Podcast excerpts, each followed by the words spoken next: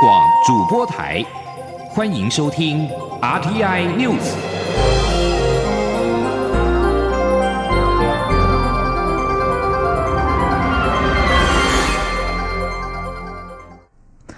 各位好，我是张旭华，欢迎收听这节央广主播台提供给您的 RTI News。在妇幼节前夕，立法院今天三读通过《儿童及少年福利与权益保障法》修正草案，给予儿少更周全的保护。除了规定托婴中心应该加装监视摄影设备，以及通报儿虐案件的吹哨者保密措施，也将建置狼师、恶保姆等不胜任人员的资讯系统，并且回溯分析六岁幼童死亡原因，以建立预防作为。而如果社工认为有虐童之余，但遭到拒绝家访，更可以请求警方强制进入协助访视。记者肖兆平报道。日前几起幼儿园对学童施暴，再加上买肉圆不加辣就殴打小孩的虐童事件，不仅引起朝野立委关注儿少保护议题，也相继提出《儿童及少年福利与权益保障法》部分条文修正草案。由于朝野立委对儿少保修法有高度共识，因此有默契的在妇幼节前夕完成三读，借此回应社会期待。本次修法有六大重点。包括托婴中心应加装监视器，防阻狼师与不适任保姆进入体系；六岁以下高风险儿童特别保护，警察得强制介入协助访视；建立六岁以下儿童死因回溯分析以及通报人身份保密等。新法之所以增订托婴中心应加装监视器，就是要回应先前幼儿园爆发集体虐童案件。不仅能保障当事人家长查明事实，也有助于双方厘清责任。参与修法的民进党立委陈曼丽说：“那当然，我们不怀疑保姆的爱心，但是呢，我们就是说，如果是说要做这个托婴的事情的人呢，我们也希望能够让父母安心。另外，为了强化园所机构安全，曾犯有性侵害。”性骚扰、性霸凌，经缓起诉或有罪判刑者，也不得担任机构工作人员或负责人。而由于现行社工在进行儿少家访时，常遇到闭门羹，因此新法也增订在合理怀疑儿少有危险之余时，警察得依主管机关请求强制进入，协助专业人员进行调查或访视。民进党立委李立芬进一步表示，司法单位还需回溯幼童死因，以利未来的预防作为。他说。只要社工认为儿少的生命、身体自由有立体危险或可能有危险，就能移请警察报请检察机关处理，让社工可以专心服务案家，犯罪调查就回归到检警身上。社工要是发现孩子不见，警察也找不到孩子，且评估有犯罪嫌疑的话，也能移请检察机关处理。希望透过公权力的积极介入，阻止更多憾事发生。然而，预防儿虐不全然是警政、社政人员的工作，其实邻居的通报也很重要。但为了避免因通报引起纠纷，新法也加入保密条款，违者将予以开罚。参与修法的民进党立委肖美琴说：“我们在法律上也赋予一个通报的保密的义务，让我们鼓励更多人共同的来维护我们儿童的安全。”针对法案三读，国民党籍的社会福利及卫生环境委员会赵伟徐志荣表示，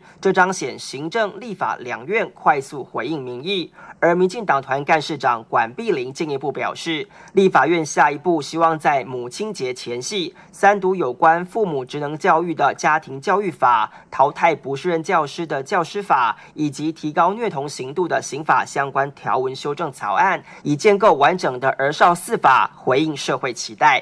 中央广播电台记者肖兆平采访报道。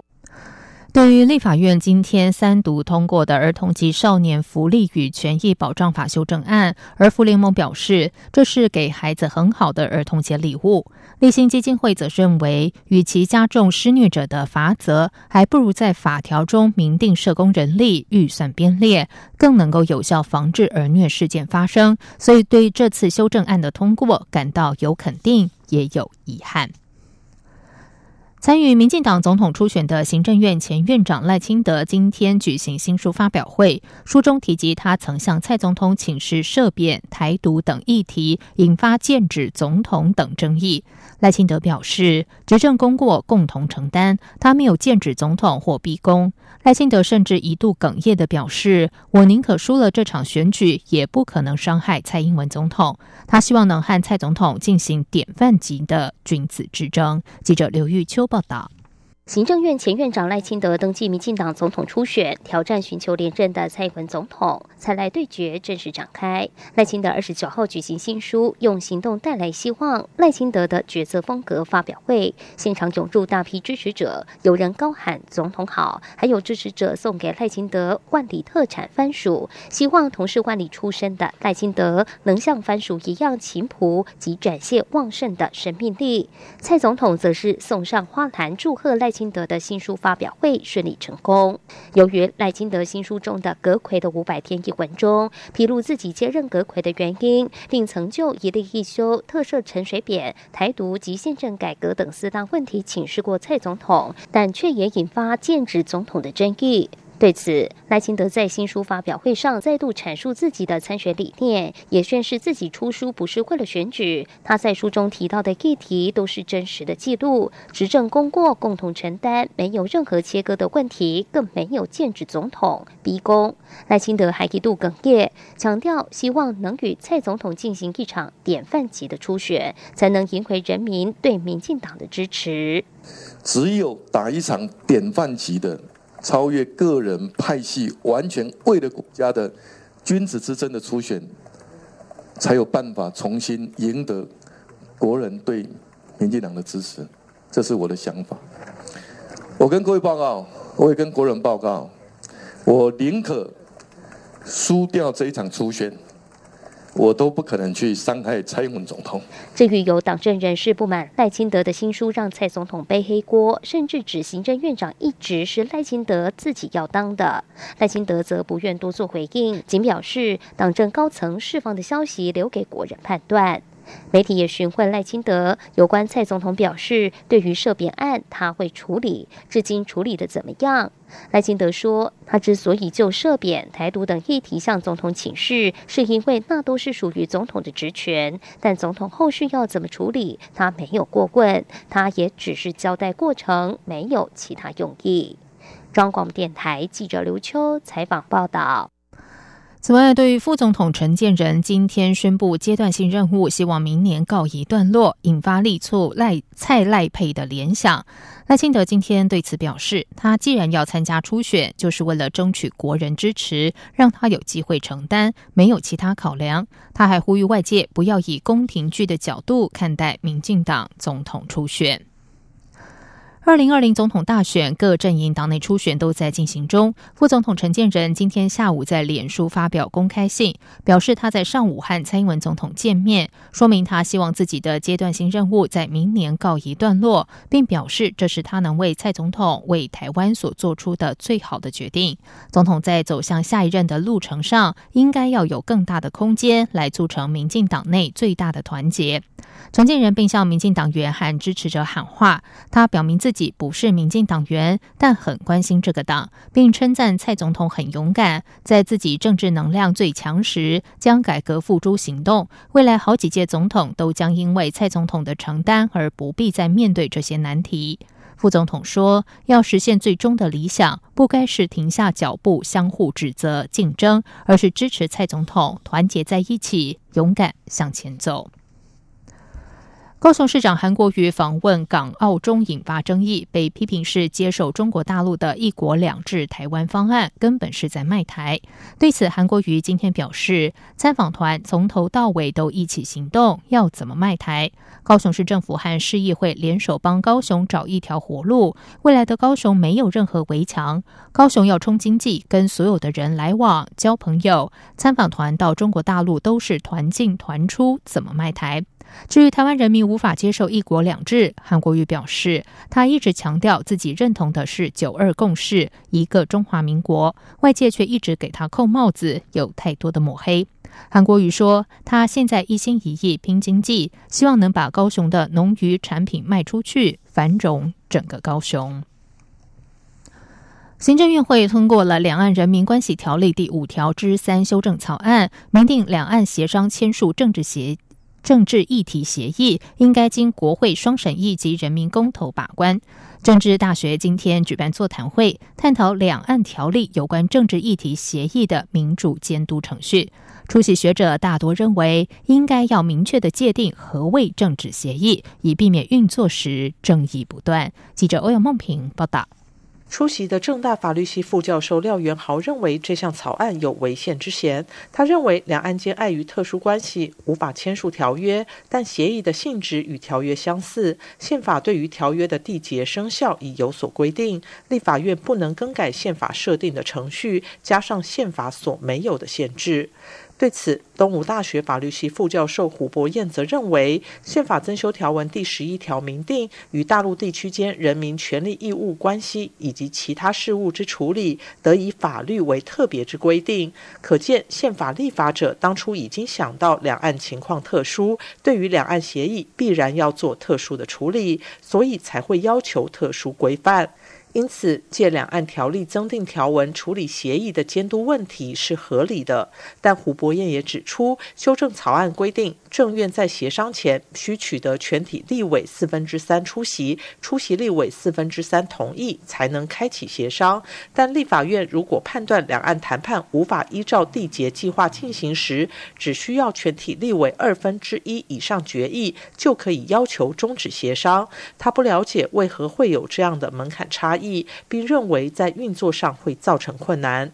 此外，出席的学者都认为应该明确界定什么是政治协议。廖元豪表示，他同意行政院及陆委会定义是变更主权，但认为何谓变更主权仍然是模糊概念，而且由谁说了算。台湾守护民主平台理事宋承恩则认为，不是只有关一国两制才是政治协议，像是货币问题涉及经济主权，当然也是主权的一环。正大政治系副教授蔡周明则认为，两岸间不管是社会或经济等层面，都无法拔掉政治的概念。他说：“单纯的就政治协议这四个字，我想这个这个概念一摊出来，可自己国人都会想说，那到底？”究竟是什么？那我想，这个政党或政治人物之间在跟中国大陆互动之间，恐怕也存在这个疑惑，就是那政府如果真的用政治协议这四个字放到法律条文里头，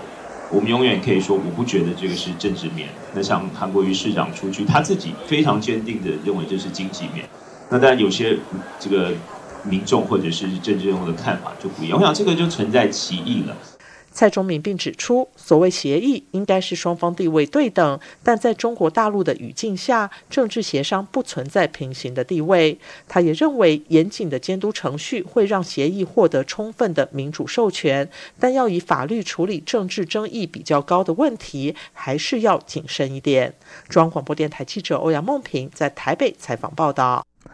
在外电消息方面，白宫经济顾问科德洛二十八号表示，川普政府为了达成让中国改善市场准入与制裁保障的贸易协议，将不惜再跟中方谈数周甚至数个月，而中国则打算大幅开放金融与云端运算市场作为让步。科德洛二十八号在华府一场演讲时说：“这不是取决于时间，而是取决于政策含落实面。如果这得耗上数个月，那就耗吧，因为达成最好的协议才对美国有用。”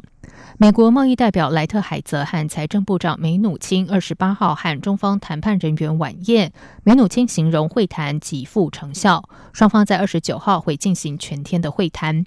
科德洛表示，下周将由中国副总理刘鹤到华府，持续和美方代表及总统川普会谈。科德洛指出，美方在重要领域的要求更加条款，包括中国改善保障美国制裁、开放美国企业准入市场，以及达成贸易协议落实机制。美方提议举行定期的会面，以评估中方有无落实协议里允诺改善的内容。如果中方没有能够遵守，川普政府希望能够再寄出关税，而中方不能报复。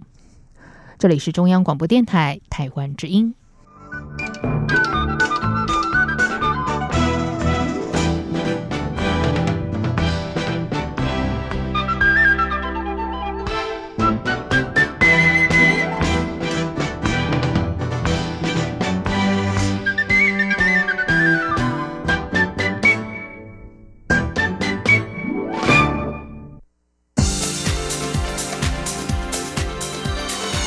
这里是中央广播电台台湾之音，欢迎继续收听新闻。时间是十九点十五分，欢迎继续收听新闻。台北股市这个月在美中贸易战、市场担忧、经济衰退等因素交错影响下，呈现金金涨的格局。台股今天收周线，虽然只小幅上涨一点，但呈现连三周都收红。至月线则上涨两百五十一点，推升台北股市站回一万零六百点大关。汇市部分，台北外汇市场新台币对美元汇价收盘三十点八二五元，小升三点一分，这个月贬值百分之零点一六。记者陈林信宏报道。美国与中国新一轮贸易磋商二十八号开始在北京登场。根据美国官员透露，双方讨论的各项领域都有所进展，而强迫技术转移等棘手议题更取得空前进步。市场乐观看待美洲贸易战议题，美股二十八号以上涨作收，激励二十九号开盘的台北股市等亚洲主要股市，包括日本、韩国、香港以及上海等地股市，也都是上涨收盘。台股中场也大涨。涨一百零四点，涨幅逼近百分之一，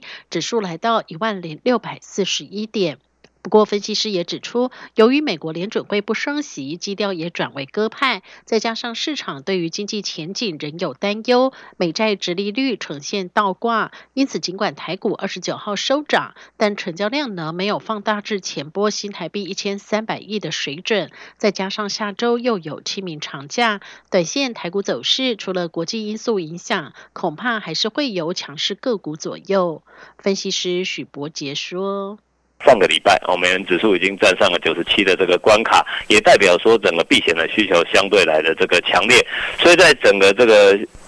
不管是在多或空的因素交互作用之下，我判断下个礼拜整个国际股市哦，应该还是维持在相对的高档来做震荡哦，直到有比较明确的，不管是经济面的讯号或是消息面哦，才有办法来做突破。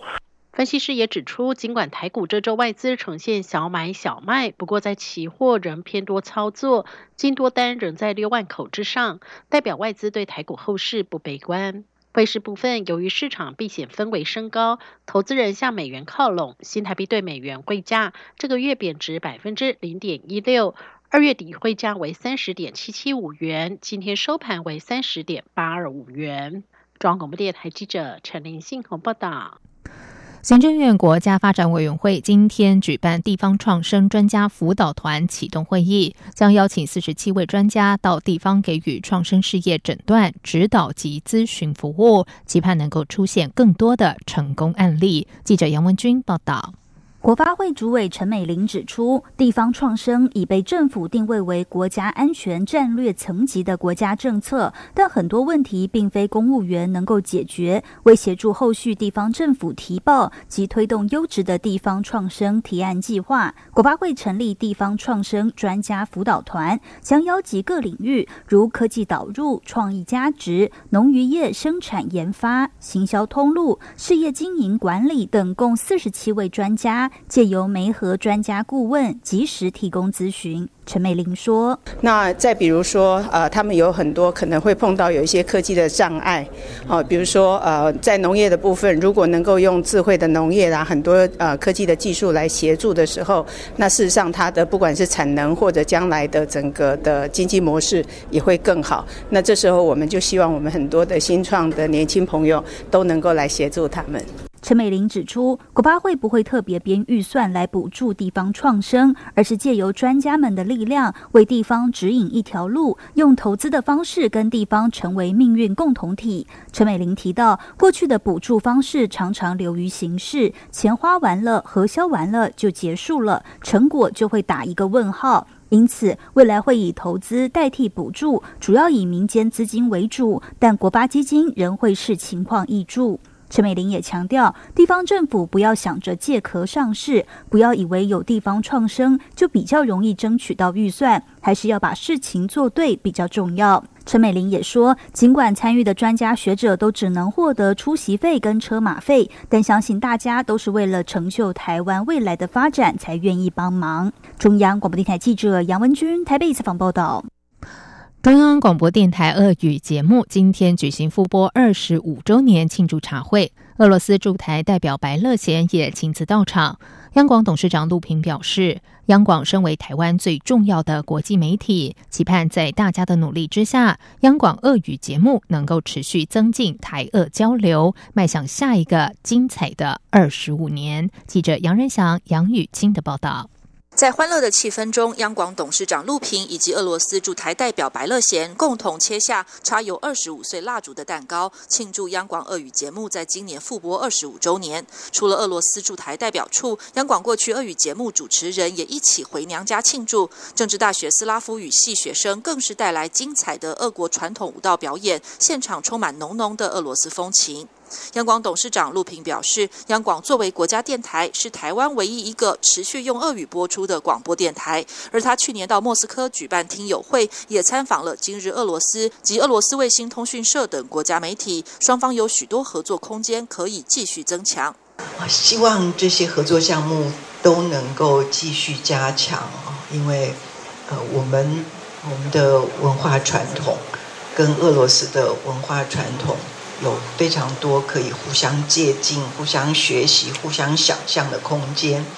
那么，作为一个台湾最重要的国际媒体 RTI 啊，我们肩负着这样的责任。白乐贤代表则盛赞央广俄语主持人的专业度，甚至胜过俄罗斯的一些媒体。希望未来能透过央广在经贸、文化、旅游等方面加强交流。央广俄语节目于一九三九年开播，一九五零年七月起在台湾播音，期间曾停播，到一九九四年三月二十八号才复播。央广专门委员孙文奎则分享了当年重新复播俄语节目历经的种种挑战，但最后仍达成任务，而迎来今天的二十五周年年庆。现场还播放粤语听众特别录制的祝贺影片，大家更是合唱粤文版的生日快乐歌，祝福央广的粤语节目能迈向下一个更精彩的二十五年。央广记者杨仁祥、杨雨清在台北采访报道。台北当代艺术馆即日起推出了《呼吸秋千》刘霞、蔡海如联展，展出两位不同时空背景却同样遭受政治迫害的女性艺术家的作品，包含刘霞二十六件摄影作品，以及蔡海如两件装置艺术，传达抚平伤痛、挥洒出的艺术力量。记者江昭伦报道。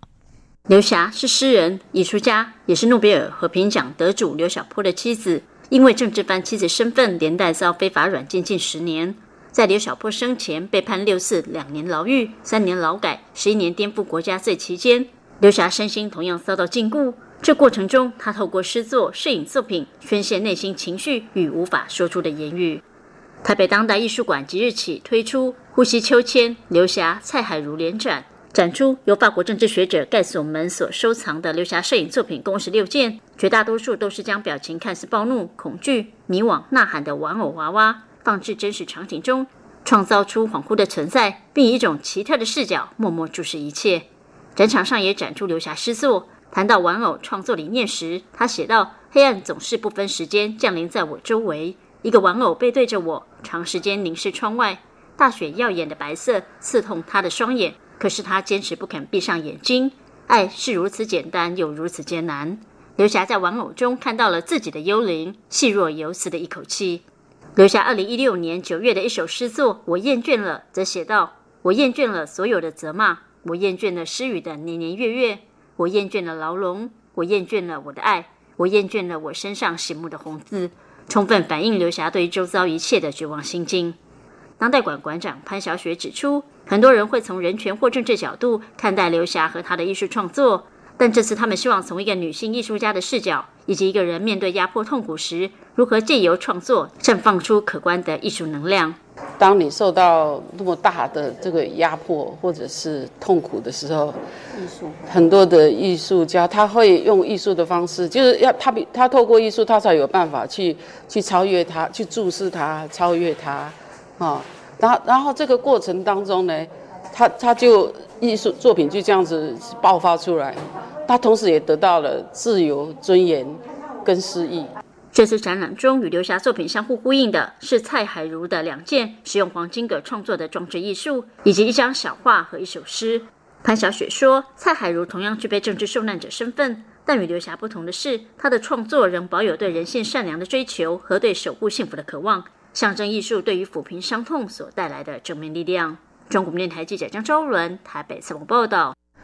在外电消息方面，在泰国选举委员会二十八号公布二十四号国会大选的开票结果，没有任何政党获得过半数的席次。由于还有一百五十个不分区席次有待计算，泰国正式的选举结果还要好几个星期才能公布。泰国有多名反军方候选人今天联名向选举委员会投诉，指控选举出现了舞弊现象。反军方的未来前进党候选人指控亲军方的公民力量党透过以赠送现金和礼物等方式讨好地方官员。未来前进党的一位候选人克里斯并表示，曼谷投票所出现恫吓选民的情势。选举委员会表示，自从二十四号举行大投票以来，已经接获一百四十多件投诉案。选举委员会二十八号公布计票结果，公民力量党获得最多选票，得票数约为八百四十万票；维泰党得票数约为七十七百九十万票。此外，还有超过两百一十万选票无效，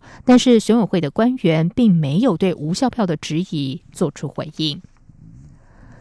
美国外科医生二十八号宣布，三十五岁艾滋病毒 HIV 带源女性捐赠的肾脏，成功的移植给另一名同样有后天免疫缺乏症候群 AIDS 病毒的病患，完成重大医疗突破。巴尔的摩约翰霍普金斯大学外科医师二十五号进行了这项手术，并称这是全球首例。约翰霍普金斯大学药物肿瘤科副教授杜然德表示，身份未公开的受捐赠者状况非常好。他说：“他们非常感激能够获得这份礼物。医生现在会密切的监控长期结果。在移植手术之前，医生认为只留一颗肾脏给 HIV 带源病患的风险太高，而决定继续移植手术，凸显科学家对于现在抗艾滋药物的信心。这些药物让 HIV 带源病患能够过上正常而且收获良多的生活。在美国，每年有数以千计的病患在等待弃捐时过世。”接下来就进行今天的前进新南向。前进新南向。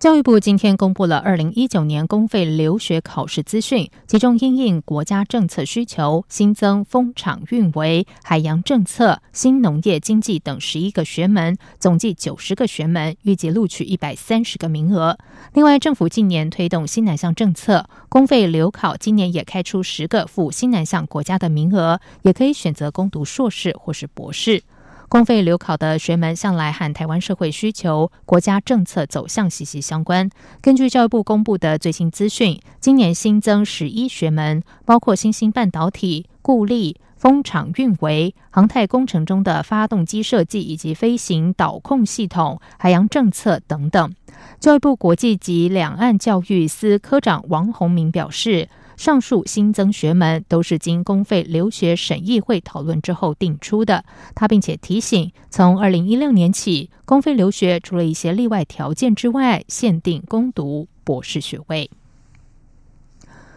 科技部国家灾害防救科技中心和尼泊尔科海普市百加斯农业市签订了防灾合作协议书，协助尼泊尔进行地震监测、建构灾害情资网等，展现台湾科技人道援助的新模式。